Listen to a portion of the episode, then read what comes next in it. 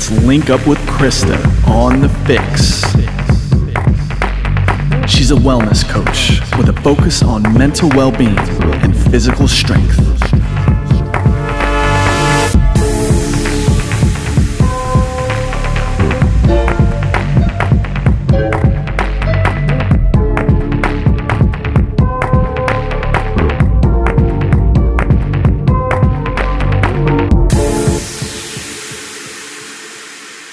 What's up, everybody? Welcome to episode 18 of The FYX. We are keeping on with the entrepreneurial theme for the second week in a row. Last week, we caught up with Mo Wadwani, the founder of Jersey based fitness apparel company Athleta Freak, alongside of his wife and his two amazing kids. And this week, we are kicking it over to Charlotte, North Carolina, where I had the opportunity a few months ago, actually, to sit down with Joe Tebaldi. Joe is the founder of a really interesting company called Flexx, and he specializes in website design and CRM. For those of you out there who are like, what the heck does CRM stand for? It's customer relationship management software. So, tools that generate things like lead generation, communication with current potential, current and potential customers, and that sort of thing. And he's also in the process of really developing a fascinating product that I'm very excited about and see a huge future for with my Fitness FYX and FYX brands. And we'll let him dive a little bit deeper into that as we get through this conversation. And that's called Studio. So, if you're somebody out there who is a fitness professional and you listen to this today, I would encourage you to listen all the way through because, as Joe and I joked with each other throughout the episode, we sat down with the intention to talk specifically about his product, but I really think he's the type of guy that has such a fascinating perspective based on the job experiences he's had, the life experiences he's had, just how he identifies as a um, former athlete, how he identifies within the fitness space, the way he is as a thinker, and then applies that to how he looks at life. And one of the biggest themes that comes out of this conversation, my key takeaway at least, is this idea of friction. And Joe does a really good job of getting into it and talking about how friction is something that we experience in our lives. And of course, it makes us uncomfortable. And it's super easy to feel very uncomfortable in the moment and then only to move on from it six months later, two months later, two days later, however long, and be like, hey, I grew from that situation.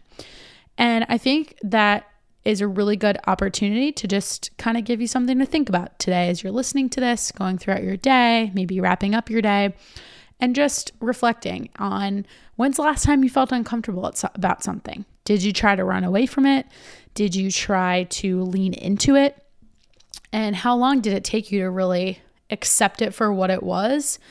And rather than fight it, see what you might be able to learn from that opportunity. With that, I'm going to move in a totally different direction and let Joe take the floor and talk about Studio, which is his really exciting product that will essentially become, in my opinion, and I'm excited to see this happen, a platform for fitness professionals to really have one place to grow their brand without having to piece together their Instagram following, their Facebook ex- interactions and experiences, podcasting, what have you maybe even business development opportunities and the like, and really kind of create one place and one ecosystem, I think was the word I used when we first recorded the podcast, to interact with current clients, potential clients, and really grow an online fitness community. So, Joe, I am calling you out right here because at the end of the episode, I challenged you to tell me where you think you're going to be in the next 12 months. So by the end of 2021. And we recorded this on December 31st of 2020. So it was New Year's Eve, the last day of the year, of a year that a lot of us probably wanted to forget as we joked. And we also tongue in cheek mentioned, "Oh, it's New Year's Eve and here we are recording this no days off." And and that that's kind of rolled us into the entrepreneurial conversation and the spirit behind that. But I asked Joe where he pictured studio moving to over the course of this calendar year. and we're almost five months in. So, Joe, if you're listening, this is a little gut check for you and a little opportunity for you to take an audit. And I know you're the kind of guy who probably does this often to see where you're moving in the direction of building out this platform. And I think it's really interesting for anybody out there as an entrepreneur themselves if you're eager or you feel like something's taking too long or you feel like you should have been at a different point by now Joe's perspective is an amazing reminder that there's a learning opportunity at every stage. And if you truly want something and you want to go after it and you want to go get it, it's important to work hard, but there's also a time to sit back and be patient and really learn everything you can and soak up as much knowledge as possible from any given situation, people who provide you feedback, just being in that mindset of like, I'm here to collect as much data as possible. So, with that, let's kick it over to Joe and get right into episode 18. So, for my background is I started as a baseball player for the longest portion of my life. So, I've been working out and I had a personal trainer when I was 14. So I've always been in the fitness world, not necessarily always delivering it, um, but always doing it. So that was always my background and always my scope, my perspective of life was that everybody was doing this, and I was yeah. just one of them. so um, I always wanted to be in development because my older brother was in development cool. and he had okay, sold a company nice. when he was young and had retired and it was like okay. very So is there a big age gap between about you 10 years. Oh wow. Yeah, okay. yeah. So I kind of grew up as an only child but watching him and my sister like almost act as adults mm-hmm. that I knew, yeah. right? So um, he kind of blazed the path for like, ooh, I really like this idea of development. He actually got me hooked on um, one afternoon he had his computer up and he had a little um, screen, a window that says "Does Joey smell?" on it, and I was young. I was like, they was just calling me Joey, so I was probably like ten or eleven. And this thing pops up on the screen says "Does Joey smell?" And if you go to click yes, it chases it around the screen, and you can never click on. So um, that kind of got me addicted to like, like ooh, seven? it's creative, right? I'm like, oh, yeah. oh wow, he was able to think something and then create something that somebody cool. interacted with. So I always got obsessed with that. So I originally went to school for development. Mm-hmm had to drop it because of baseball because base they required me to be in a lab for certain times and I couldn't make it because of mm-hmm. baseball so I had to choose baseball was paying for school so yeah. I made the the choice I had to and but I always tried to stay in touch with computer science in some okay. way okay and bounced around schools a little bit graduated ended up kind of finding myself back in development after school because I just missed it so much and I was working at a bar and Walgreens at the time and my bar owner was installing a bunch of craft beer lines and had trouble keeping up with the menus and that's when I injected myself back into app development. I was like, I think I can create a piece of software to help you, and created a piece of software in Visual Basic with an access database. wasn't online. It was just running on his computer, and he used it for four years. That's so cool. And it was then that I was like, I feel like I got a knack for like figuring out what people's problems are and mm-hmm. solving them with software. Very cool. Um, yeah, and then you kind of mentioned my path since there. So yeah. I started as uh, um, in software for special education and then I jumped over to a little bit more fitness, and really that was like a media sport development. Okay. Um, and now I'm started my own company a few years ago to kind of do kind of all different things in fitness, but sure. focus it's mainly right now on digital. Yeah. yeah. that's awesome. And as you know, my famous second question is, what is your go-to coffee order? I feel like I need so, to be a little cliche. Okay, like caramel brulee lattes are kind of my Ooh. thing, and it's really the only treat that I have that has like a lot of sugar in it. Okay. Um, other than that, I'm a red eye guy. Nice. So I like black coffee. I like to just be minimal as possible because I don't like the idea of going somewhere and not being able to find something you like. Yes. And if you get addicted okay. to like a creamer okay. yeah. or something like that, like you have to have it That's with every so coffee. True. And now have you, you seen the new Chobani creamer? I've not. Oh my god, it's amazing. Don't change my life right now. Okay. I just need black coffee. I literally might change your life, but here's the thing: it could be cursed because that's the coffee that spilled all over my computer. So oh yeah, keep that I was telling a friend that I spilled it, and he was like, "Oh my god, is that the creamer that you put on your Instagram story and then it spilled?" And he was like, "That's so sad that you lost the creamer." I'm like, "Dude, we have bigger problems here." like my three thousand dollar laptop and all of my podcasts associated with it. Like, yes, I was sad, but it's this cookies and cream. Oh, it's so good. See, it's unfair though, because yeah. like, I, and I, I do think that at some level, if you start enjoying coffee too much, it becomes the drug that it is. Mm-hmm. And That's so, like, I almost want to not like it. Yeah. Per, like, like, no one chased coffee the first time goes, oh my god, I've been missing this my whole life. Just like their first beer, everyone Yeah. chasing like, well, I gotta like this shit, or else no one's gonna, you know, no one wants to hang hang out with me. I have no way to get a quick meeting or anything Yeah, like that. that's so funny. Take us back to when you were working at Excent, right? Is, is that Excent, called? yeah. Yeah. Which is in the special education space. And I tell think us. they were acquired a few years Okay. ago by oh they're a bit like oh Frontline, Frontline Education. They're Okay. a huge education conglomerate. I think they got bought. Yeah. So ago. tell us a little bit about that because I think you actually, it's kind of a cool story, even on a personal level, because you had like a little bit of friction as like who you were and how you look. And, I- Oh, and yeah. that could be a kind of cool tie in to explain to us what you did there, how you found that role, and then kind of like what you experienced and moving from more of like a true developer role into a really sales position at the end of the day. Sure, yeah. So um, I think it, the the context that I'll give is that in my family, so I'm one of three, and I always say if there's three sides to a spectrum, we're on it because my brother is like this unbelievably intelligent, like kind of uh, like taught himself to speak Spanish by reading a book, kind of a thing. And my sister's unbelievably artistic, so like she can pick up a clarinet and play a song on the radio. And I was always trying to find what my thing was, and it was obviously based like sports and athleticism, but like in my head that wasn't.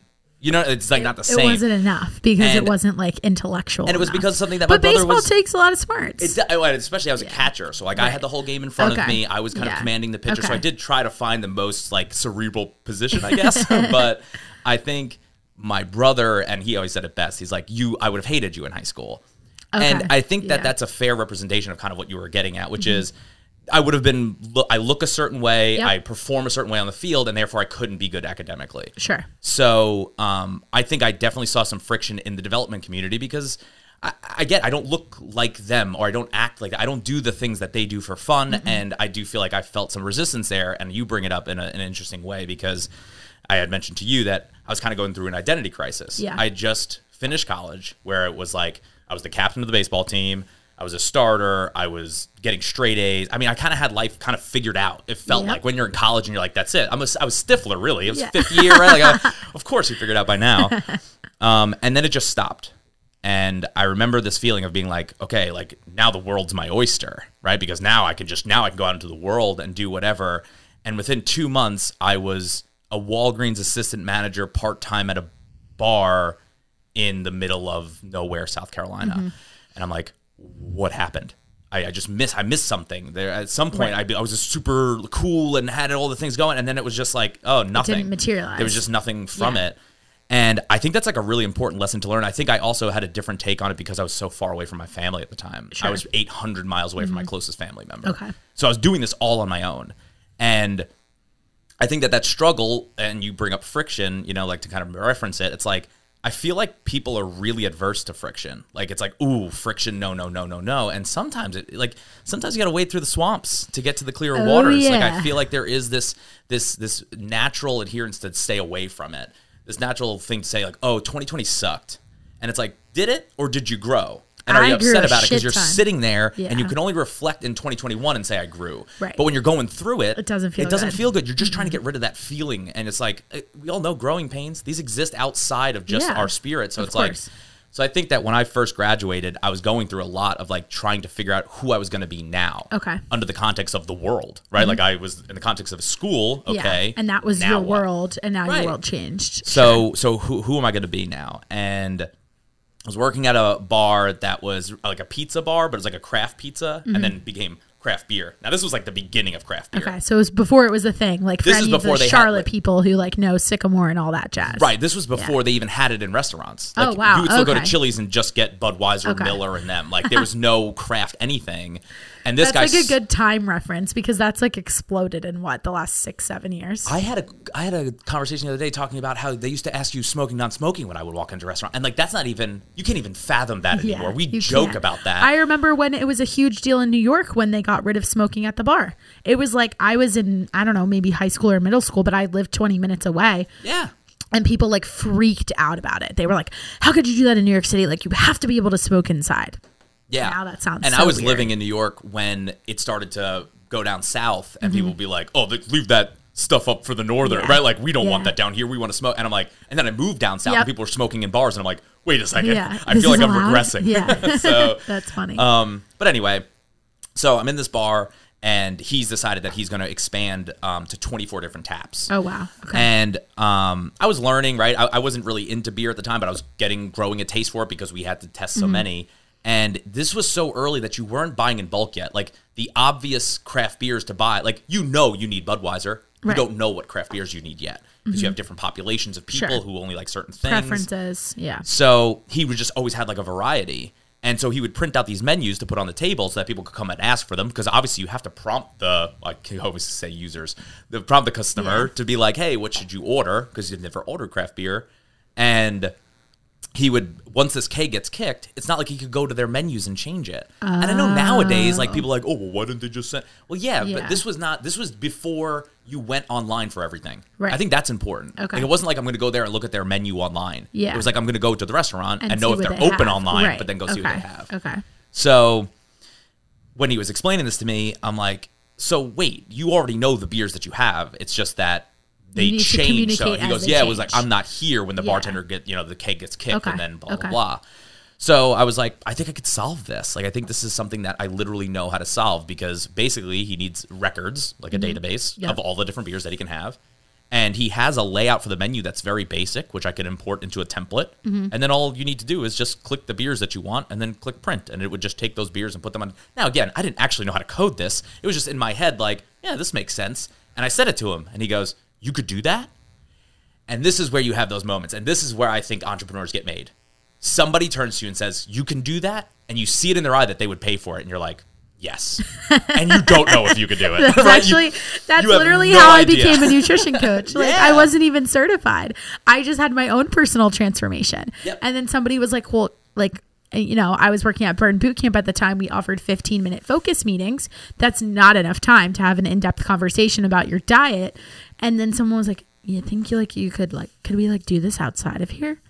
And I was like, "I guess." They were like, "You look so good. You lost all this weight." I'm like, "Yeah." And they were like, "Could you help me?" And I was like, "Sure." Yes. And that was it. And that's it. Because ultimately there and, and you can imagine that everybody would respond like you did, but they wouldn't. Right. There's actually a ton of people who would say, Oh, I don't like no. like, which is so weird to me because I don't think that way. You would never, because it was always my dad used to call me the kid on the white picket fence. He's like, as long as you don't tell him that he can fall, he could stay on top of that fence all day. But the second you're like, hey, you're doing something dangerous, it's like, well, just don't tell me about it. That's funny. But so when um, he had told me about this problem, and I went back, basically, I learned VB. So I learned a, a programming language in about a month. It was Mm-hmm. Okay. December of that year, whatever year that was, Yeah. probably 2012, maybe. okay. And um, I built this app that like wor- and it wasn't online, right? It was like a local to the computer, but they could enter in the beers, and then the bartender would be able to go over and click which beers were out and which beers were on, and then click print, and then he'd be able to go to the back, it would print the right amount of menus in the right mm-hmm. style, and he passed them out.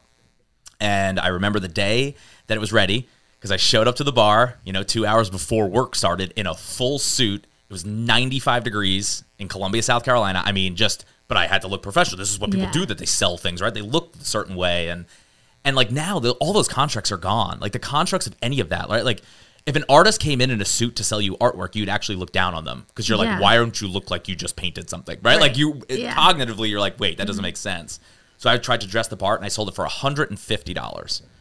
$150 for something that took me, I guess, about a month to make. Okay. He ended up using the application for four years. And, you, it was a one time. It was a one time fee, right? and I was so excited that I did that. And and I remember because right after that, I had to work an overnight shift at Walgreens. And okay. every like seven to eight weeks, we'd have to work an overnight. And that was 10 or eight days in a row, 10 hour shifts. Oh whoa. Because what they do is they buddy up two weeks together. So they give you off on either Yeah, end, okay. and then they put eight days of work straight, and you work from 10 p.m. to, uh, I guess, yeah, like six or eight the next morning, whatever it is. And it was at the end of one of those shifts where I'm like, this is not act like I knew I wasn't going to end up at Walgreens, Yeah. but I think it's a good experience to get, get with customers, manage sure. people. Like I, I, Yeah. I don't look down on any of those types of careers, but I knew that wasn't what I ultimately wanted to do. And after working my last overnight shift, I was like, this is actually taking away from me. Like I can't function. I, lo- I just lost two weeks, and that just felt like so much to lose Mm-hmm. Sure. for something that I wasn't like crazy about. Right. And I quit that day. So the last day they came to me and they're like, "Hey, um, we're going to be restructuring a little bit." And the manager kind of knew me, and she was like looking at me like, "I know you're about to quit, but I need to tell you this." And she was Yeah. like, "We're going to restructure your job to do this, this, and that." I'm like, wait a second, I'm sorry. So you're going to pay me less, give me more responsibility and no upside. I'm. I'm, going to go. Like, thank you. And she goes, I know, but good luck with everything, right? Like, she was totally cool about it. And now I'm like, now I need to find this job. The reason I tell that part of the story is because I think this is where a lot of people also don't see the gaps that we do as entrepreneurs when we're not ready to start a company. At that point, I had solved the guy's problem and gotten paid for something that I did full end. Why not start a company? Because at least at that point, to me, that wasn't what it was to start a company. I had made a sale and that felt really cool. Now I want to understand the structure of software sales. So now I was like, I need to go find a dev job. I, I would love to keep coding because this is cool. Um, but I knew I didn't have an applied experience because I didn't have a college education in it, right? I had a management and marketing degree, which obviously when you pair up with a baseball player, you're like, you didn't care about school. So again, like people see my resume and it's not that impressive. They weren't like drawn to it.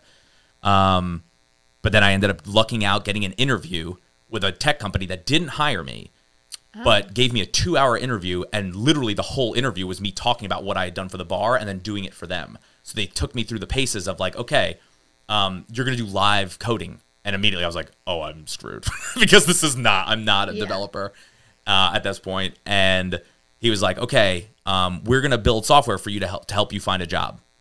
So you are going to gather the requirements from us, and then you're going to write pseudocode about how you would do it and then how it would be presented to them.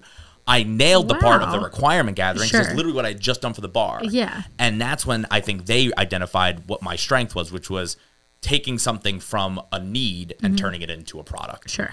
Um, so they didn't offer me a job at that point. They actually t- ended up offering me a job before I took the one I did with the special education company, but they linked me with the special education company. Mm-hmm. Okay. So that's what got me out of the bar scene, out of the Walgreens, and then into like special education software. Very cool. So that was a cool job. I started somewhat developing, but a lot of it was client interactions. Sure. And I learned a lot. I learned about long sales cycles because these are school districts. You're talking Yeah. about nine to 12 month sales cycles. Right. I learned about And about are requests. they keeping the product for like a couple of years? Oh, and the, oh, the retention rate was 100% because like sure. if you if a school district made the choice to move to your software, it was the most painful process in For the world and they would never through. want to do it again. Yeah.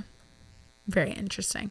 So I learned a lot there. I learned a lot about client gathering, but I think what I really learned there was understanding that the decision maker for the use of the software is not always the person using it. And the bigger the gap between those people, the harder the sale. Mm-hmm. Because at the end of the day, the salespeople want the salespeople that are going to make decisions. Right. And they don't want to talk to the person Like using it the software. In your case, it could have been like the principal was making the decision, or like the head of the board of education. Yeah, Right, yeah, But then superintendents the are- teachers were using the software. and uh, and and also let's just look at like the demographically speaking. Yeah. All of the superintendents we talked to were older white men. Right. And all of the women that we spoke with were 60, 50 plus special education directors Yeah. who wanted to use pencil and paper if it was up to them. Yeah. They didn't want to use the computer. they were fine with the way things were. Right. And but this was compliance software. So this is what got them their government funding based on the education programs they laid out. Got so it. it, kind of held them to it, right? So like they had no see them. choice. So you have an unbelievably resistant user base with a person who's almost impossible to get on the phone. when you tackle sales like that, you feel like you could do anything. Sure. And I feel like so that gave me a lot of confidence because I was the youngest person in that organization to have a leadership role by 15 years. Mm-hmm. Yeah. So I would walk into a room of special educators with a half arm sleeve of tattoos, a shaved head, and the build of an ex college baseball player, telling them about how they're going to educate their students. And they looked at me like, you don't know what the hell you're talking about. So I had to learn how to command a room who didn't respect me off the gate. Mm-hmm. Um, and it builds character. It's that uncomfortable friction. the I'm like, this is super uncomfortable, but I know I must be growing. I don't know if I was aware of it at the time, but it's so easy to look back on it now and be like, wow, this really prepared me. That's really cool. And so then do you think that like okay, so you had all those experiences, right? And did you have any interest in I mean, look, like selling compliance software is probably not the most sexy thing. Right. So where did the rubber hit the road for you in terms of making a decision to move in more of a fitness direction Sure. because you made it very clear to us that you know sports that was your niche that was your thing. And while you certainly learned a ton like just aesthetically like and due to your interests like of course you wound up in more of like a media type with media with like a sports focus. So was that the jump to grid Like where did that come from? Yes, for sure. Okay. And I also think that it's because it was the first thing that presented an opportunity to work under the context that I wanted to, Okay. which was small startup company. Okay. So- so it wasn't even so much about the fitness. It was the it was the environment of being a startup. It was yeah, it was definitely the startup environment, and I think a huge component was the fact that I felt like I wasn't completely a fishy out of water. So like when you mm-hmm. sat me in front of a special educator, even though I knew that they would benefit from the use of the software, I didn't know the level of depth that they could, right? Like if I understood even then what I understood now about individual educations and like the processes that they go to create these gifted and talented programs and all like what a better person I would have been for the job, right? Like ultimately having that notion, having that understanding of why they're doing what they're doing and why these headaches are headaches mm-hmm. helps you create better software. So I think when I found myself in the grid realm, which was right after I had started CrossFit and was like, I'm never going to be good at this. this requires way too much aerobic capacity. so grid came out, was way more team oriented, which is my background. I love team Right, sports. right. Um, and it was do what you can that you're good at and get out. And I'm like, yeah, this is something I could like. So I wanted to play. Okay. And that's what got me started in that realm. so Got then. I ended up building a feeder league, which is this is the jump that my dad always makes fun of. He's like, most people would just go try to play. He's like, and instead you created a league for other teams to put together, right? Like Mm-hmm. I just took the biggest chunk I could.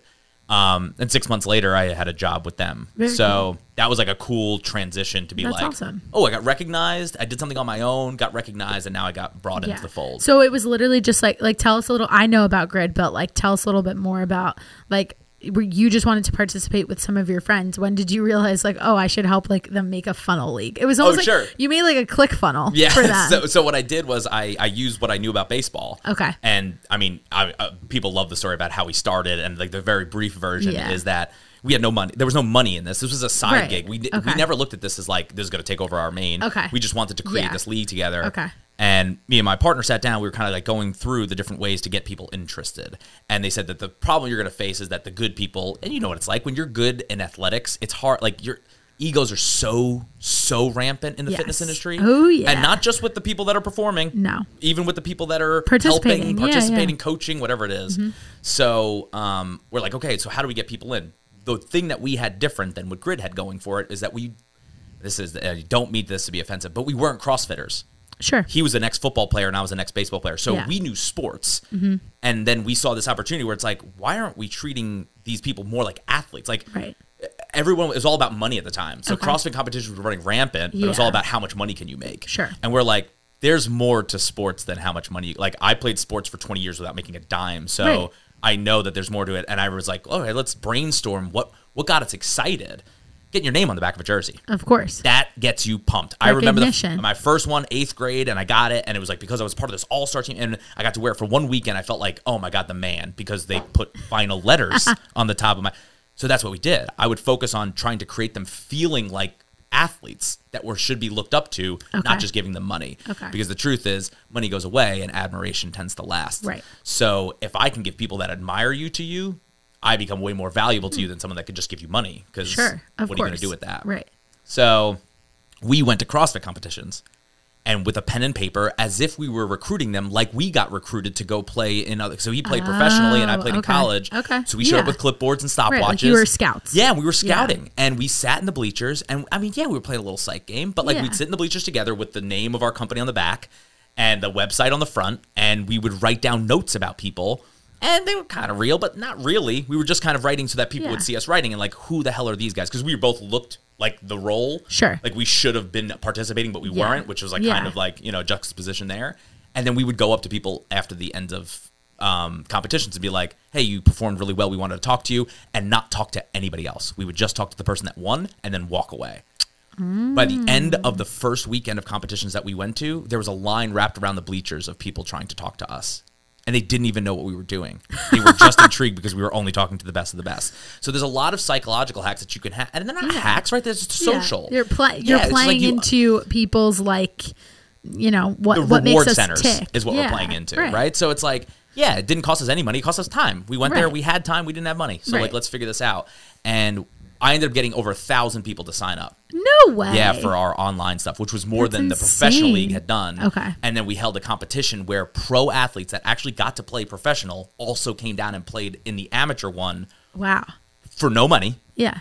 The prize was, there was no money. Everybody got their shirts with names on the back. Every team. It was a they paid us to play when they were complaining that the professionals weren't paying them to play. Right? It's like, but they were willing to pay Yeah. because we created the f- more fun space to be. Right. And I remember the conversations that I had because obviously the ego was there, and I would get this call from one of the pros, and I'll never forget it. I'm not gonna put him or her on blast. Yeah. But they called and they were like, "Listen, man, like I'm so much better than these people." And I know you're immediately thinking it's a guy, but It, okay. Um, okay. it wasn't. I, They were I actually have a feeling who it is. So they were like- I'm going to ask you after we're done recording because I have an idea. So they were like, listen, like, I'm already so much better than these people. Like, I don't want to play down. And I'm like, let me ask you something. Have you ever heard of uh, Ting Tong? And they're like, no. I'm like, so it's this crazy sport in Asia. I was like, and they're obsessed with it over there. And there's this girl, Misha, who crushes everybody she meets. Okay. And she's like, okay, so what's the point? And I'm like, that's you in grid right now. No one knows how good you are because no one even knows what the sport is. The only way that people will understand how much better you are is to go play right next to them because then they'll appreciate you for the skill when because everybody said oh my monday morning quarterbacking Yeah. we also did man if you would have just faded right oh yeah you do it with the 600 pound guy running at right like Right. we can't we can't put ourselves in that context i'm like mm-hmm.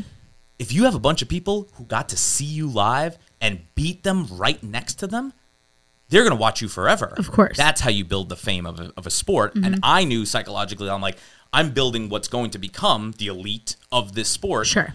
And right now, the elite was picking off the top of CrossFit. So I'm like, if I created a league out of this, they would have to come somewhere to get these athletes, and I'll be the only place. Right. So after Okay. the first season, So cool. we had 12 people graduate to go on and play in the pros, including me. Oh, Like I didn't play, Yeah, but I got to go work with them. Cool. That's awesome. So that was my injection into it. Who's your favorite CrossFit athlete?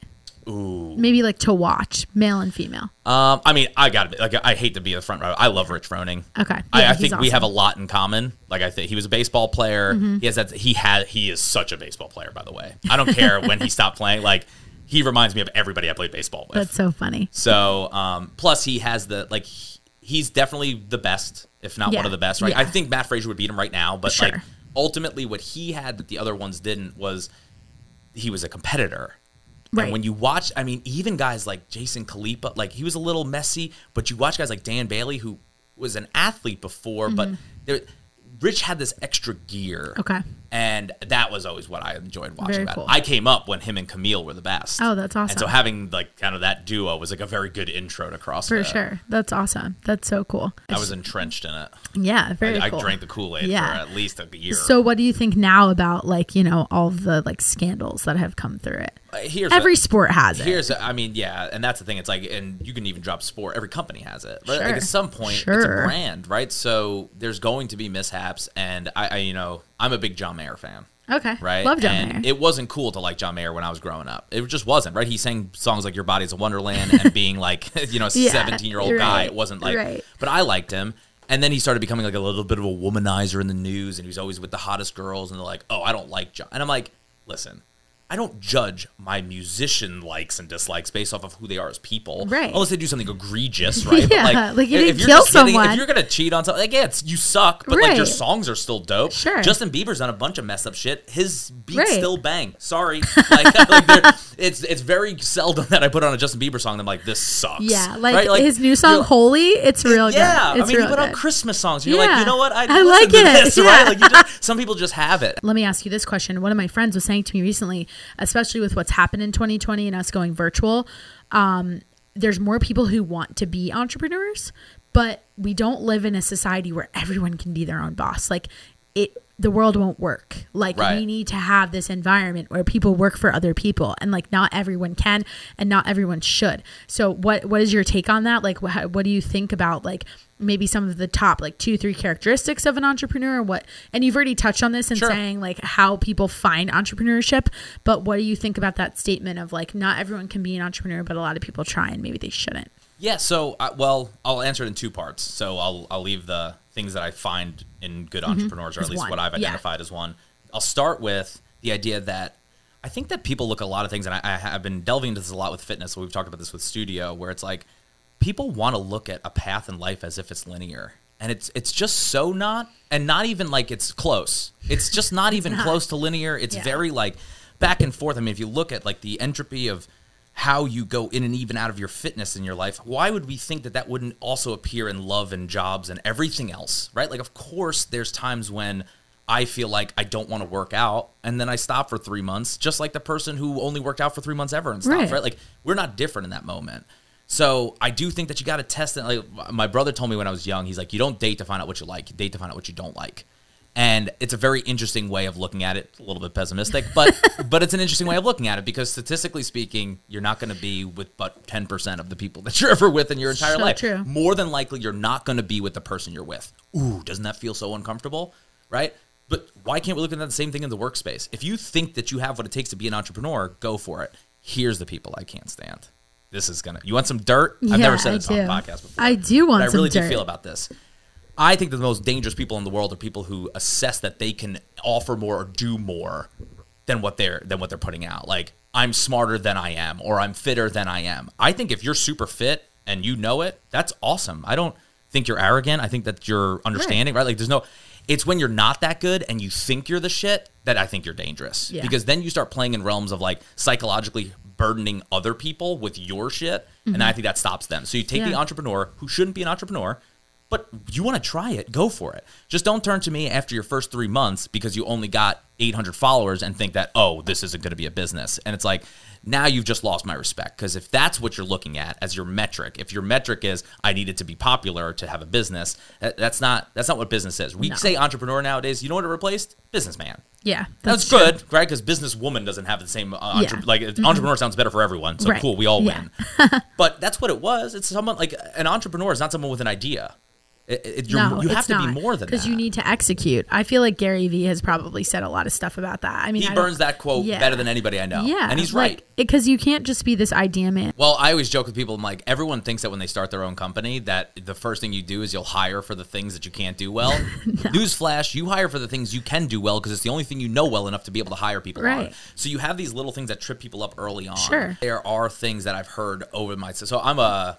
Uh, type five enneagram. I don't know Okay. if you're into I'm the a one. So I'm, I'm a, a one. five wing four. Yeah. Okay. Which What's a four? What are your characteristics? So the interesting part is if you look at it, it's a circle, right? Mm-hmm. Yeah. But technically, five and four don't really touch. There's only a very small portion of overlap. So it's one of the most rare combinations. yeah, I And don't even know what the fours are. It's because it combines the thing that like about how you feel with about what's actually going on mentally. Oh. Okay. So that's why I feel like I can deliver empathy at such a high level because I feel the emotions. I Mm-hmm. Yeah. do. They're there in me. I can, you know, muster them up. I can feel them for you even if I didn't experience it. Yeah. And at the same time, I have this unbelievably, and I don't want to call it logical. I want to call it like critical thinking Sure. part where I'm just like, ooh, this feels like there's an obvious path out or Yeah. a path in. So, um, with that said, I feel like it's that's actually one of the biggest parts of being an entrepreneur is empathy. If I see empathy Yeah. in you, and it doesn't mean I I think that you know I say empathy, I say um, self awareness, and I say resiliency, and those traits get so overused that I feel like people have this misnomer about what that means to be Mm-hmm. self. Self awareness is not saying that you're self aware. In fact, it's a lot like coolness. Yeah. You know who doesn't say they're cool? Cool people, because they don't have to say it, right? Like, if you come up to me like, "Oh yeah, I'm very self aware. Yeah. I am an extremely self aware person," I'm like, hmm. Because a self-aware person would know how uncomfortable it is to talk about To your own self-awareness to somebody else, right? So it's like, well, so I think that self-awareness, as all things, spans a spectrum, and I think there's stages to it, just like grief. Yeah. So if you're going to tell me that self-awareness is just the cognizant recognition of who you are, that's No. that's just a portion. That's the beginning. Sure. Mm-hmm. Right. That's like an alcoholic identifying that they have a problem. Like that. You're right. That needs to come 1st and you're on your way. But to say that you're self-aware, first of all, anyone that says like they're done, I already like Yeah. if you're done, you can't be an. Oh, that's the other thing. You want to talk about the biggest trait that people don't that miss over when they talk about the conversations like that? curiosity. If you're not a curious individual, I think that you're gonna have a lot of tough time in business. Specifically because it's not just about the product or service that you're offering where you need to be creative. Sure. It's not just about the marketing advertising that like you need to be creative. You can be creative in the way that you sell. You can Sure. be creative in the pricing structure. You can be mm-hmm. creative in the organic growth model. You can be creative in the networking that you use to satisfy. Like, there's so many different, and that all comes from curiosity. Yeah, right. totally. create Totally the most agree. creative people I've ever met are the most curious people I've people ever met. People ask me why I ask a lot of questions, of and like it actually has. It's been a challenge on my podcast, even though I am supposed to be asking the questions. But like even a friend of mine said to me last night, he's like, "You have to become a better listener." here's a metaphor that I like. So I say that let's say that you're trying to create like this beautiful picture, Mm-hmm. right? And you need to cut it out. If you cut right on the line that the picture's supposed to be, if you mess up at all, you, ruin the picture. Yeah. But if you cut a nice circle around the whole thing and then start honing it or start massa- like taking clay, Mm-hmm. Sure. you don't take the exact amount of clay you need. You No. take way more Yeah. and you start Chipping carving it away. Mm-hmm. away. And I feel like that's what curiosity does. Curiosity takes a guy like me over the past six months of exploring what studio could be. Sure. And watch the people on the other side that are listening to this cringe at the thought of me spending six months actually just exploring Oh, what yeah. studio could be. They would tell you you're wasting your time. Mm-hmm. What are you doing? You could have had more users. You could have monetized them already. And oh my God, every inexperienced person has called me and told me, why haven't I monetized it yet? And I'm just like, because I'm not trying to do what you think I should do, Sure. or even what I, I don't know yet. I'm Right. I, am still exploring what I can do and what I think I'm capable of, and then I come back. Right, so everyone loves to tell me that I'm all over the place. So I think you Me get this too. a lot, which Oh, is where I feel all the time. And I think that one thing that you'll notice over time is that you'll start to talk less because your notion of where you want people to go will become more obvious as you do more interviews. Yeah. So the more people I talk to, I now don't have to talk as much because I lead them with the perfect questions. Yep. Mm-hmm. So I know that they're going to stay in path. Um, but now like, I sit back here and I'm like, yeah, I spent six months researching.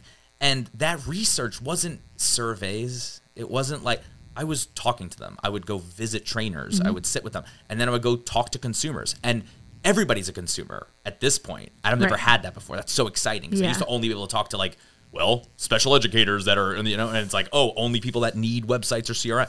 And now it's everybody.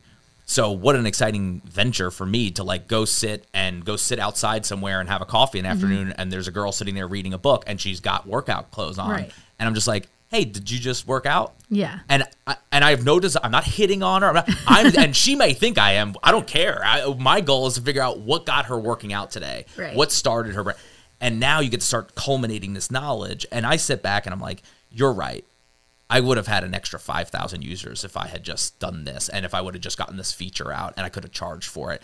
And then I would have a group of people who are happy enough. Mm-hmm.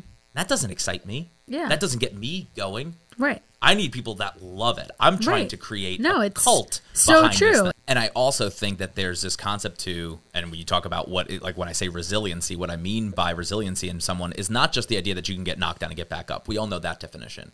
There's a resiliency in dealing with everybody telling you how stupid you are Yeah. every single day. I am 33 years old. I just turned 33. Happy belated birthday. I appreciate it. And never in my life have I been told by so many people that I'm on the wrong path.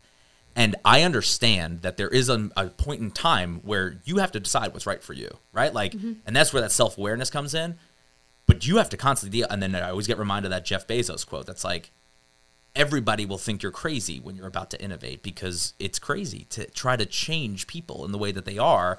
And I, in no way am I comparing myself to Jeff Bezos. no, no, no, no. It's just to take learnings from people who have done it in a way that wasn't because they read a book about doing it. It's what they naturally discovered. All the entrepreneurs now are a little tainted because they have the Gary Vee in the back of their head. They have the whoever they look up to in the business culture. There's so many infopreneurs out there that just sell you what you think you should know. Yeah. And that's their whole game. Their game is to find out what you think you should know and take it from there. Yeah. So I think that when I'm like looking at studio to kind of mm-hmm. talk into it, it's like it started as the solve to a problem, which is mm-hmm. why there's over 5,000 users without any marketing because it's just like these people had a problem and then I solved it. So yeah, you're going to get users. And now where I get to go is like, okay, well, what do I want to do? Right now I'm in How do you even want to market it? because maybe I just want to do exactly what they want, and I want to get back to what I was working on before that. Right? Like Mm-hmm. these are all options and opportunities, and I definitely like go into the nth to like the deep ends of things to try to figure out if there's some options. But I think what I come back with is is a very holistic view of the community. Sure. And now I'm like, ooh, I see the opportunity, and so I'll just give it away because it doesn't really matter. Because even like what you like where you're going with this, like when we talked on the phone last week and or two weeks ago, and you told me about your idea, I was like, I was not thinking you were going to tell me that. and and they, and how many weeks passed since we had talked? Like two, Two, or three? And like and that's how much and meteoric these changes will think and the difference is i got off the conversation with you and felt energized because you saw it Mm-hmm. because you gave it the opportunity. I had earned the trust in you that you're like i'm gonna listen to you for 10 minutes Yeah. right? Like i earned that. You gave me that 10 minutes and you were like oh i see this. When the three people that i told before you in a much different way were like why don't you just do that right? Like just get back to what you were doing. And i'm like no this is the fun part. This is the part that i get to see who's excited and who i want to be excited about this. Because that's the other thing we talked about friction to loop this whole thing back together right? Like sometimes creating friction even between customers is not a bad thing Mm-hmm. right? Having some process gets them more bought in. And so like there's this concept of when you talk about being creative what do you charge for? Well, you could charge for features. You could charge for users. You could charge for mm-hmm. the amount of money you. There's so many different ways to charge people, and I'm like, what if you didn't charge them for more features and you made them unlock them? So as you do better, I start promoting you within the system and giving you more opportunities to That's make money. So prove to me that you can make money. Right. Because guess what? I know people making money with just Instagram posts. Yeah. So you can't Right. tell me that you need this. Uh, no, Right. there's people right now doing fitness posts Yeah. that are less than 60 seconds, show five different movements, Yeah. and they have hundreds of thousands of views. Exactly. Right. So you can do that. Yeah. Right now. It's literally just what level of abstraction Yeah. you're looking to go to. Sure. Mm-hmm. Because if you go too high, you become obsolete. Sure. Right. You become one of thousands and tens of thousands Yeah. where there's no network. Right. Mm-hmm. And if you go too shallow, there's no real business to be created. So you have to find that. And I think that that's what you're doing now. You're like, Right. I'm just gonna see who's reacting to this stuff and Yeah. stay. And that's really what it's like. Like they say, sales is kind of like uh, shifting in Formula One. You have to know exactly where you're going, but be able to switch at any time. Mm-hmm. Yeah. And, And I think so you're many- actually very Right. good at that, Thank which is why I think you're so Yeah. good with the sales component of Right. it because it's like you get people excited and then they want to do something Mm-hmm. and then you tell them what to do. And that's the harder part in business. Yeah. If you can do the first part, it's no different than me trying to break down why people do things. Mm-hmm. I'm obsessed with human behavior because I'm a marketer. And so while you focus on what Facebook ad converts the best, I'm going to focus on why people go on Facebook. Right, exactly. That's way that- more that way higher At what level, level? yeah. Mm-hmm. Because it's very good to know the tactics. Don't get Right. me wrong. It's good to understand how to utilize the different Sure. pieces of software. But at some level, if I can understand what makes you do something, it doesn't matter what that thing is. Mm-hmm. Yeah. So if I spend the next 15, 20 years just figuring out how you do something, I can monetize it Oh, forever. Oh, right. It just exactly. never ends. I can Yeah. sell Krysta and I think anything. That's like literally like how you do something. That's studio because the thing that you pitched to me as like you asked me, you didn't even ask me like what are your pain points. I don't remember the exact questions that were asked, but it was just like because it's normally very conversational. yeah, I'm exactly. very not like yeah, put you on the spot. Right, right. And it's it like made me realize that I use too many pieces of to, like too many tools and software. Like I have Keep, I have Hootsuite, I have Later, I have Instagram, I have Facebook, I have my podcast, I have a coach for that, I have a business coach, I have a life coach. It's like I have Canva. And I just said to you, I was like, I just need all this in one place because, like, I'm ahead of the game in that I did go to school for graphic design. I know how to use Adobe Creative Suite. Yeah. Like, and I'm not great at it. I'm not like a don't have to graphic designer. I but I'm the same I'm- 12 yeah, things I knew when I started. All right, and I'm good enough at it. But then there's people who are like, like, let's talk about this. What what you said to me when we first got started in, in discussing studio is so many trainers left gyms and they had the hype and the glory in that box gym or in that studio and that gym closed and they tried to go online and they're like oh this is going to be so easy like i had this huge following and like it's great and i'm just going to post a bunch of posts on instagram and i'm going to get 20 clients a month in how many clients do they have zero Right.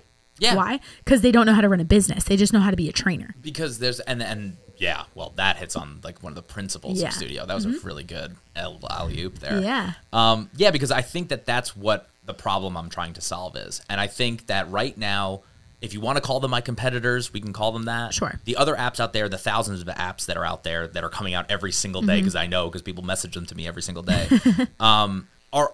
To, in my opinion, all solving a very similar problem, which is Sure. the distribution of digital fitness media. Right. So getting back to what because you said something earlier that stuck in my head when you were talking about the girl who was like, "Oh, I'm just going to go online because I already have a Right. following." Yep. And so I was dating a girl earlier this year who was doing the same thing, Mm-hmm. and she was like, "Oh, this person's got like 110,000 followers. She probably crushes it." And I was like, "Do one of her classes." Like, Yeah. so it was five bucks. Do Right. it. Like I'll give you five bucks. You Yeah. want to go do like what? And that's this is the other part of the entrepreneurialism where it's like you look for those things like that wouldn't have even been a question in my head. I'm like, oh, this is interesting. I'm just going to do it. Like, I'm not even going to think about it. I'm not going to Yeah. sit behind a, and be like, oh, I wonder what that's like. It cost me twenty dollars to try it. I'm going to try it. Yeah. So she does it, and nine people come in. Hundreds of thousands of followers, and nine people showed Yeah. up. And People she was averaging 12. Right. And I'm like, okay, so look at the difference here. She gets all the claim, and everybody walks around saying, look at her, look at her, look at her. But you probably made more money off of your people than she. Easily. I'm not saying for branded posts and sponsors Right. and all that. Right. Sure, She's she has- making- she has more other revenue streams. Don't get Yeah. Mm-hmm. me wrong. But when it comes to specifically training people for money, you're winning. And this is the problem I'm trying to solve with Studio. There's two significant problems with sp- trainers. So I, for now, just to kind of keep the audience in intact here, consumers and producers are the people I refer to in my app. The consumers are the people doing the fitness. Yep. The producers are the people creating Yeah. it. So the trainers, coaches, gyms, whatever that falls into the producer category. And the problem that I'm trying to solve with them is twofold. So one is you guys have content more than 35 minute follow along Mm-hmm. classes, right? Like I talk to you for 10 minutes and I'm like, she doesn't just have that, like you have more value than that. So like if I made you get on my app and all you could do was upload 25 minute classes that you charged for, that would satisfy you for a little bit Sure. until the next app came out with that plus was one other mm-hmm. thing. And you're like, well, I'm going to leave that because it has this one other thing. So I'm like, why can't everything you do be discoverable within the place that you go? Like, why can't I go to the FYX on studio mm-hmm. and see the fact that you have a podcast and see the fact that you have classes and see the fact that you offer nutrition coaching and mm-hmm. see the fact that you also do some side business, seeing that you train trainers? Like, why isn't that all together Right. somewhere? Exactly. And you could put right it now, on your Instagram on and a, Instagram, but and a link in you bio. have to dig. And you have to find it. And like, and the other truth is that while we are maybe in a demographic that goes to Instagram for inspiration to work out, four years older than us doesn't, Mm-hmm. No. and ten years younger than us doesn't. Right. So it's like, Yeah, like I'm like I'm not gonna go on. Like I I I actually pulled my followers about TikTok because I I asked people I'm like, do you like the reels and the TikTok videos of me showing you different exercises?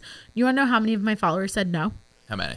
Almost all of them. Yeah. Because they they're used to Instagram. They want to be able to swipe and hold down the amount of time they're watching the same video again and again. And reels and TikToks move too fast for them. Oh, I can't wait to show you what I have Yeah. inside. But the board. meanwhile, like somebody who is, you know, 16 years old, she doesn't care and she's on TikTok. But also like if, once you identified your demographic, serve them what they want. Right, My right, point right. is to say that, and you just kind of walked into it, which Mm-hmm. is if my goal with Studio is to make you more money, Yep. which is ultimately the goal. Of course. Mm-hmm. Fitness professionals can't make enough money. Period. They're educated, they understand, but the truth is, if you're entertaining, you make money, and if you're not entertaining, you don't make money. Yep. If you have abs, you make more money. If you have good, a good butt, you make more money. I mean. We can't just ignore all of that No, to say can't. that it's tough for fitness professionals to make money because that will be the thing that they say back to me. What are you talking about? These trainers on Instagram make no, no, no. Those are trainers on Instagram. Right. People who work out and recognize Exactly. Mm-hmm. that because they have abs, people will pay them for their workouts, thinking that they're going to find that result. Yeah. Which also leads to the bigger thing that the platform is trying to solve, which is this unbelievably tight bond between aesthetic and fitness, Yeah. as if that is the ultimate. There's the only point you do it, right? Yeah. Like and even the most prominent people talk about this. Yeah. Right? Like they come out and they say, listen, you may not want to work this hard, but if you look down and you don't like what you see, and it's like, oh, see, I'm with you, man, but why do you have to go there? Yeah, like, why how do you have to you don't say like how you way? Mm-hmm. feel? If body confidence is the point of all of this, then we should stop saying that there's a specific body that's the goal. Right. Because that's the whole Yeah, point. it has nothing to do with them having abs or whatever it is, but like at the end of the day, that still does sell. it's all part of it.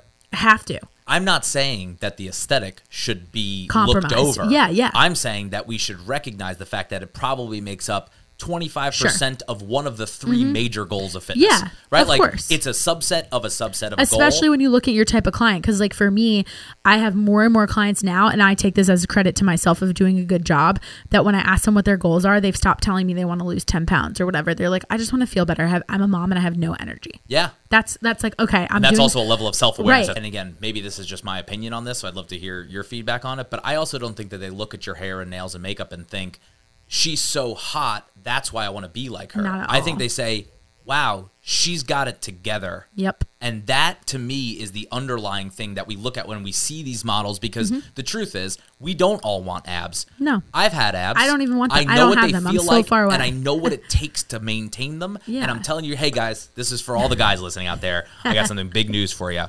They don't care.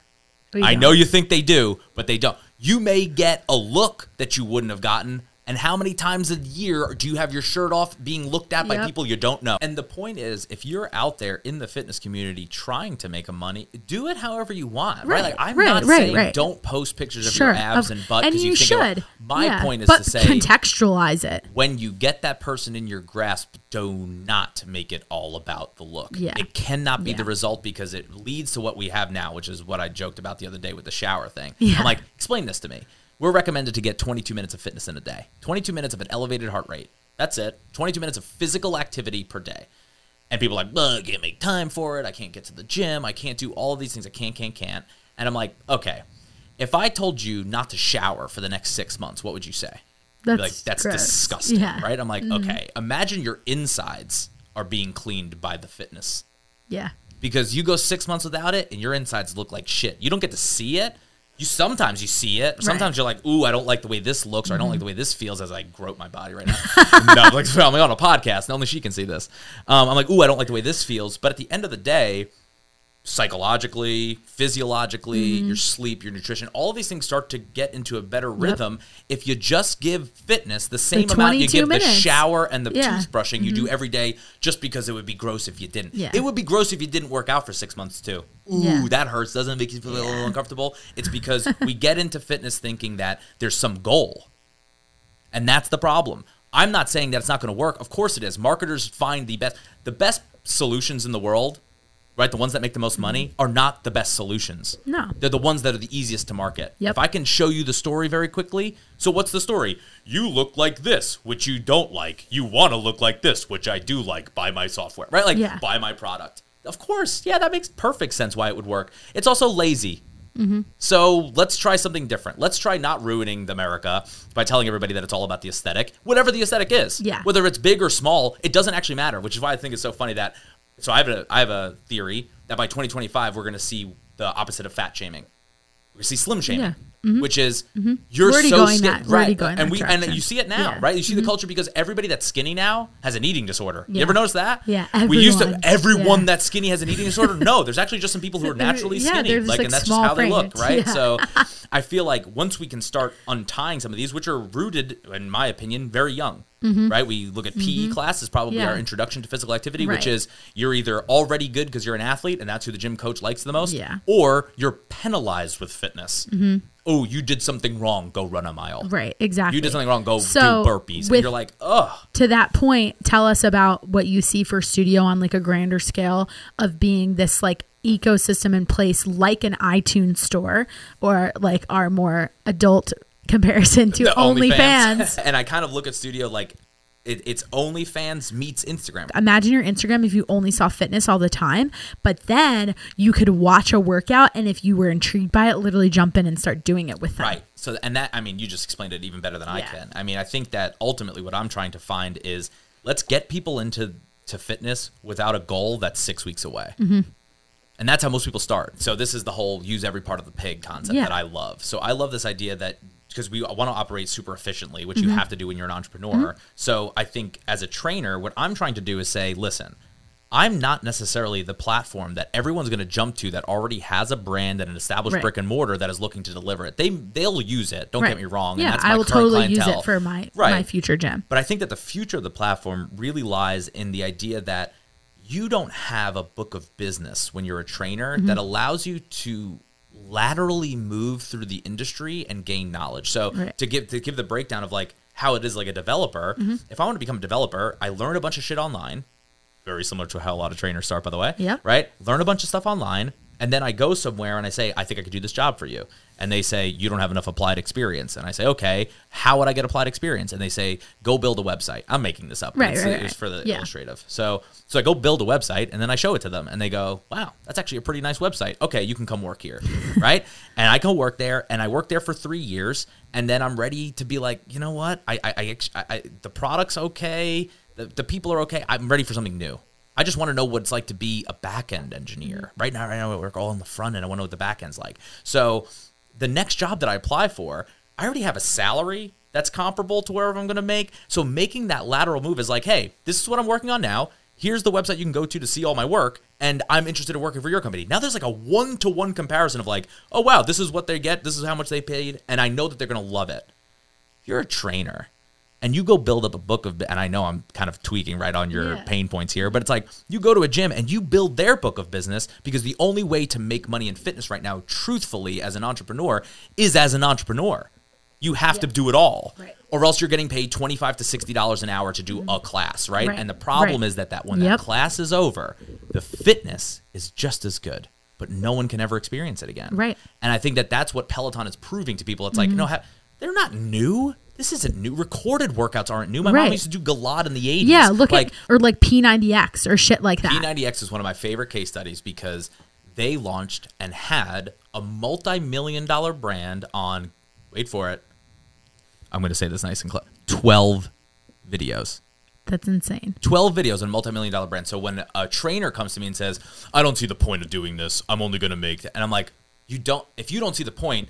We have a long way to go. And now I know that I have to educate trainers and saying, like, let me show you how to build staying power. Right. So going back to that every part of the the pig, it's like I need to find out the ways that you could just cook bacon, but Mm-hmm. I also need to find out the ways that you can cook the meat of it and then use every other piece as the feeders, Yes. as the little dollars Yeah. Mm-hmm. here and there, because there is a big gap between the person that's willing to follow you on Instagram and willing to pay you ninety nine plus dollars a month for nutrition or Exactly. counseling. Huge. And like I not have being able to identify those people Right. because I follow you. I may never pay you for fitness, but I follow your Instagram because I'm interested in you. Sure. You don't know by looking at your Instagram how many of those you can monetize. I don't. I have guess, no but idea. you don't know. Yeah, have- there was a separate place for them to follow you and say, "Hey, listen, I'm actually probably monetizable, but not at the price point you're at." Mm-hmm. Exactly. Now you get the opportunity to say, "Wow, I actually have." So let's say on. So there is this concept of being a member or a follower on Studio. Mm-hmm. Okay. And the idea is that when the person comes in, they say, I'm ready to do what you do or see what you do, but, But I'm not ready to pay you for it, it. yet. Yeah.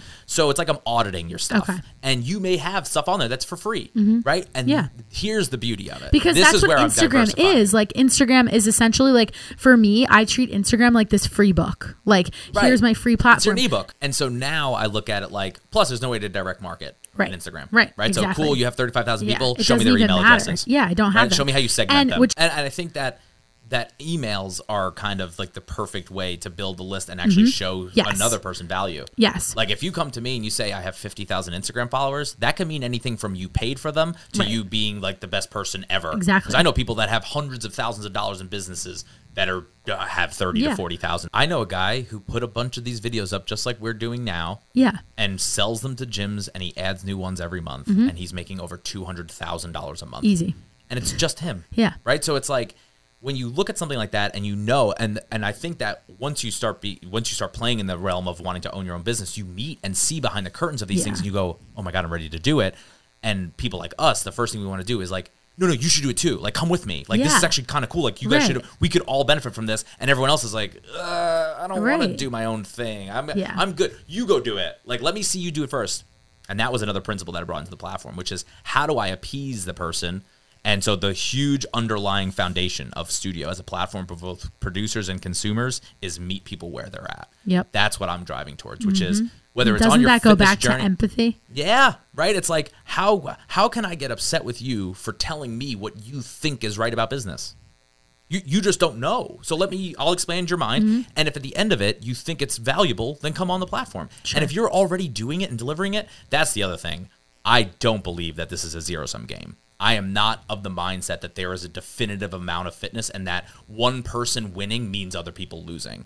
I think that this is a market wherein I can grab a decent decent market share that creates a cult like following that's like people that really get it, and and I'm gonna have to right Mm-hmm. Yeah. because if I'm like this is not this is not This a is not for six everyone. month thing. Yeah. This is a one year, right. two year, five Yeah. year, ten year thing. Mm-hmm. So it's like how do you start to bring people along on this journey with you? Well, you differentiate on something specific, right? You try to give them like, hey, this is the angle, and that's kind of what I'm doing differently. I'm taking a different Yeah. angle. The features are going to look the same for the first six Right, months, right, right. but like, Yeah. but if you know where the platform's going, and that's what I challenge all my competitors to say, like, what are you building that they don't know they want yet? Mm-hmm. That's my favorite question to ask early people on, right? And they don't answer it to me because they want me to sign an NDA or something like that. Like I'm going to steal their idea. Stop with that NDA bullshit. I, don't care. I don't. I'd rather not hear your about your product, to be honest. So, but at some point, I you know this was always that's just stuck for me from us. An early software developer told me he's like, if you play the follow game, which is like the I see a feature that Mm-hmm. you like somewhere else and I rebuild it for you here, you'll always be a step behind. Right. You can't possibly get out ahead. And so my goal is to not just be a step ahead of my customer, uh, like of my um, competitors. I want to be a step behind of the customer. It's impossible to be in front of the customer because you give the customer every single thing that they want, and they're like, "Cool, I want that plus times two. and you're right. like, "What?" Look at the iPhone. Right, because people don't actually know what they want. Right. At deep down, self awareness is a part of it. Like you have to know what you want. So you come to me and you don't know what you want, and I give you something you like. You say, "Cool." You know what would be even better because now Yeah. you're getting excited Right, about it too, right? It's like you. Being, Yeah, you every talking, time like, we talk. Oh, what if we did this? And what if Yeah. Uh-huh. we? Because you see the way that. Well, that's about laying a foundation where in that exploration can happen. Mm-hmm. So you take a trainer who says, "I'm not ready to start my own business." That's who I want. Right. You want to make some money? Let me show you how that same 15 hours that you're doing right now because you're already an IT staffing agent and you Mm-hmm. Love it. Yeah. It's just not fun to talk Right. about when you're having a drink on the weekend Exactly. And that's why I think so many people find a second career in fitness Because it it's brings way them, more like, exciting. personality. It, it- it's a lot. Yeah. Mm-hmm. Man, isn't it so much cooler to tell them how you had a client lose 50 Yes, pounds than it so is to cool. tell how you got some guy staffed at 150k Yeah. at some firm. Like, It just doesn't matter. Like when you told me, like, hey, I, I really, I don't know if this is the same. I remember you called me like last Yeah. week and you're like, I don't know if this is the same thing, but I really want to help like other trainers perform digitally because it is Mm-hmm. Yeah. different. Like, and, and you did both, which is Right. beneficial to like have done in person Yep. and then transform because you're like, I know it worked in person. I know it's not all going to work here, but the same tendencies will Mm-hmm. Totally. be there. So you want to like, hey, uh, well, cool. That's also on the platform, Right. Because to me, it's just a piece of content that you want to monetize. Exactly. and that's my goal. And I It's need like, a way to all- deliver it. That's it. Yep, And exactly. it's a one centralized location. So I feel like when you meet people where they're at, you deliver incredible empathy, and you understand that not everybody wants to be a businessman, but that doesn't mean that the world can't get fitter. While Sure. a person that's doing IT staffing helps 50, to 50 people a month doing it. Cool. Do Mm-hmm. Awesome. it. Do it here. Yeah. That's so cool. Well, I've taken up so much of your time, Joe, so but I knew fun. we could talk forever. So I'm going to move to our lightning round. I wanted to make sure we got onto studio because we right. we set out the podcast being like, let's talk about studio, and we didn't get there until like an hour, Yeah, but it was great. So anyway, so I do a lightning round at the end of all of my shows. The questions are quick rapid fire, unless you want to expand on what I'm saying. Usually relates to some details that you've shared about me, about yourself with me throughout the course of our conversation. Cool. Um, all right. So, favorite baseball team. Um, ooh. I probably, I mean, I have to say the Yankees because I'm never, I've never been a fan of teams. I've been a fan of good baseball. There you so, go. I mean, okay, I grew up there, like so I'll that. give it to them. I like that. Um, favorite sport to watch. Ooh, that's tough because I don't really like watching sports. I know that sounds like super tough, but like I was the guy that didn't know anybody. That was like, oh, I, that's a cool guy. Like, how do you not know Tino Martinez? yeah. And I'm like, ah, just not interesting to me. So I guess my favorite sport would probably be the one I watch the most of now is football. Cool. I don't love it, Okay, but it's but the most exciting it. to watch. Yeah. Um, last book you read. Ooh, um, finished. Yeah. Those are tough. Okay. Uh, I'm reading uh, Supernatural. That's a super interesting book. Um, God, the last one that I read that like really had an impact was the Yeah. Paul Jarvis Company of One book. Okay. That book is like I would recommend that to anybody that is even considering being an entrepreneur. Okay. Because it, it, it. it makes the world smaller for you. It's like, hey, it's not all about becoming a, the CEO of a 500 Sure. person company. You can actually run a really successful life Mm-hmm. thinking about terms that are like limit the scale that you can reach. So I think it's a super cool book. What's the last podcast you listened to?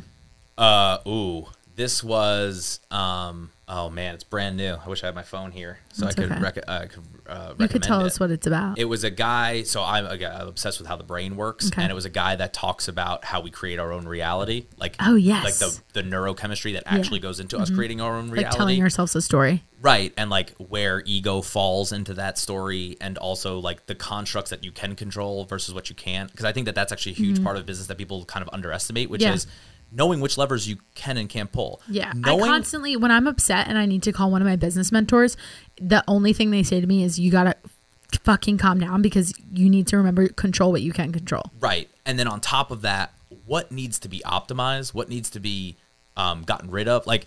For example, if I told you right now, hey, your life goal is to not have any stress ever, you would never succeed because it's impossible because stress is not a negative thing. Stress is a not, reaction that our yeah. body has. So That you friction. can't control that. Not knowing that could put you down a really bad path for a really long time of trying to Mm-hmm. solve a problem that's not actually solvable. Hmm. So understanding what can just be dialed down and what's an acceptable like I want to produce a product that has no customer support. It's impossible. No, no, it's actually impossible. It doesn't matter how big the team is, right? Like so knowing which levers you're just trying to like, oh, I just want to bring down the amount of support. Here's an acceptable. Here's a threshold. Having that kind of knowledge super it's like super Yeah. helpful in this. Yeah, that's really interesting. What's your favorite workout move? Oh, snatch. A snatch. Me It's, it's not. Oh, let me just say this. It's a terrible workout move. I didn't mean to. to- don't do But that. you like don't recognize doing it. It's my favorite thing to do because they're so complex. I love it, and it's like there's so much power to it. Right. Like if you get it, it's the, one of those things that I feel like it's like entrepreneurship. Yeah. You keep going and you keep failing, and then when you get it right, it was effortless. Yeah. You're like, mm-hmm. wow, that actually Yeah. didn't take Same the with- same amount of work. Like for me, like because I like I'd snatch with just like a dumbbell, but when it comes to like a barbell movement, for me that's a clean because Oh, like yeah. I can't get it tight enough, and so like when I do get it right and the it feels so different, it's like very very that bar path satisfying. is so smooth. Yeah, exactly. So now it's probably bench. Yeah, yeah. Because it's the easiest. And I yeah, got a there you go. the there you go. Cool, and it's it's efficient, so we'll give you that. Um, what is if we're listening to this podcast a year from now? So on December thirty first, twenty twenty one, where is Joe gonna be? Um, a year from today, Yeah. I would hope that I'm. I would hope that by a year from today, I'm well on my way to bringing more of the consumer onto the platform. Okay. I think that over the next year, I'm going to have a lot of focus on the Trainer trainer, and producers. Um, and not to say that I won't build both, Mm-hmm. like at the same time, but I think a year from today, it would be super cool to start shifting my focus because the trainers get it, Yeah. right? Because if I if I can You have to do a lot of groundwork if to I get can them to get educate people yeah. in a year, and Yeah. that's the thing. It's like so the famous quote of most people overestimate what they can Yeah. Mm-hmm. do in a year and underestimate what they can do in 10 So thinking about something and saying like, I'm going to give myself a couple months to do it. It's like, oh man, you don't even know what's going to happen the next couple Right. months. Look at COVID. But a year, I could educate people in a year and have like some sort of education where it's like so, be self-serving. Sure. And I would love to shift my focus to the yeah. larger demographic. And I also think too, out. like it's what I just said about like creating this network of trainers who get it because like as, now that I understand it, I've told 10 people about it. And I hope that people listen to Right, this, and I know that trainers listen to Yeah. you, even if they don't want to admit it, right? Like, because that's what everybody does. Like, oh, I heard everything they said, but I'm not going to tell them. Mm-hmm. Yeah. And then they start telling people about it, and I hope that that generates a call because Mm-hmm. At the end of the day, I don't actually need you to be on studio. That's Right. not my goal. Is for you to be happy and make money in something that you probably aren't making money doing now. So, like, Yeah. if you're fine, cool. If you love your platform, do it and tell other people about it. But if someone's struggling and they're looking to just make some side income, Mm-hmm. or they're looking for a way to just pad it a little bit, and I so this is where all of my marketing is going. I'll give you my marketing play for the whole 2021. The 2021 marketing play for producers is it's time to make your fun money. Well, I think that's the perfect place to wrap it up Yeah, on. this has been so much fun. Yeah, thank you so much, Joe. I appreciate it. And last thing is just give us your shameless plug. Where can we find you? I know you have a couple of accounts for studio. Where can we interact with you online? Like, what's the best way to reach you? Yeah, you know, I've been working on that a lot. So the, the easiest way to reach me is probably through email still, Okay. um, which is just joe at flexx.co. And but really Flex with two X's, with but two we'll put it in the show notes, But I think too. that there's going to be a better one coming out soon. Okay. Um, I'm going to do a lot more on Instagram now. Awesome. Um, so at Joe Tebaldi, I'm sure it'll be Yeah. tagged in here. Yep. Like that's probably the way now. Like that's what you'd want to follow Okay. to see what's coming. Okay, cool. Well, thank you so much. Thanks it was such a pleasure to have you on the show. And guys, if you enjoyed this episode, any ounce of it resonated with you, whether you're a fit pro, entrepreneur, just somebody who maybe wants to find their fun money, please share this with people. More than leaving a review on a podcast, it's important to share it. If we can get as many ears to this episode as possible, that is going to be the difference maker in this message getting out there. So tell everyone you know, put it on your social media channels. If you have five followers or a couple hundred thousand, it literally doesn't matter, which we hope is a takeaway from this episode. And if you want more of all things The FYX, you can check us out on Spotify and Apple. And of course, via Instagram is the best way to reach me. I will always be happy to slide into the DMs and accept somebody sliding into mine. So hit us up and I will definitely get back to you as soon as I can. Have an awesome day.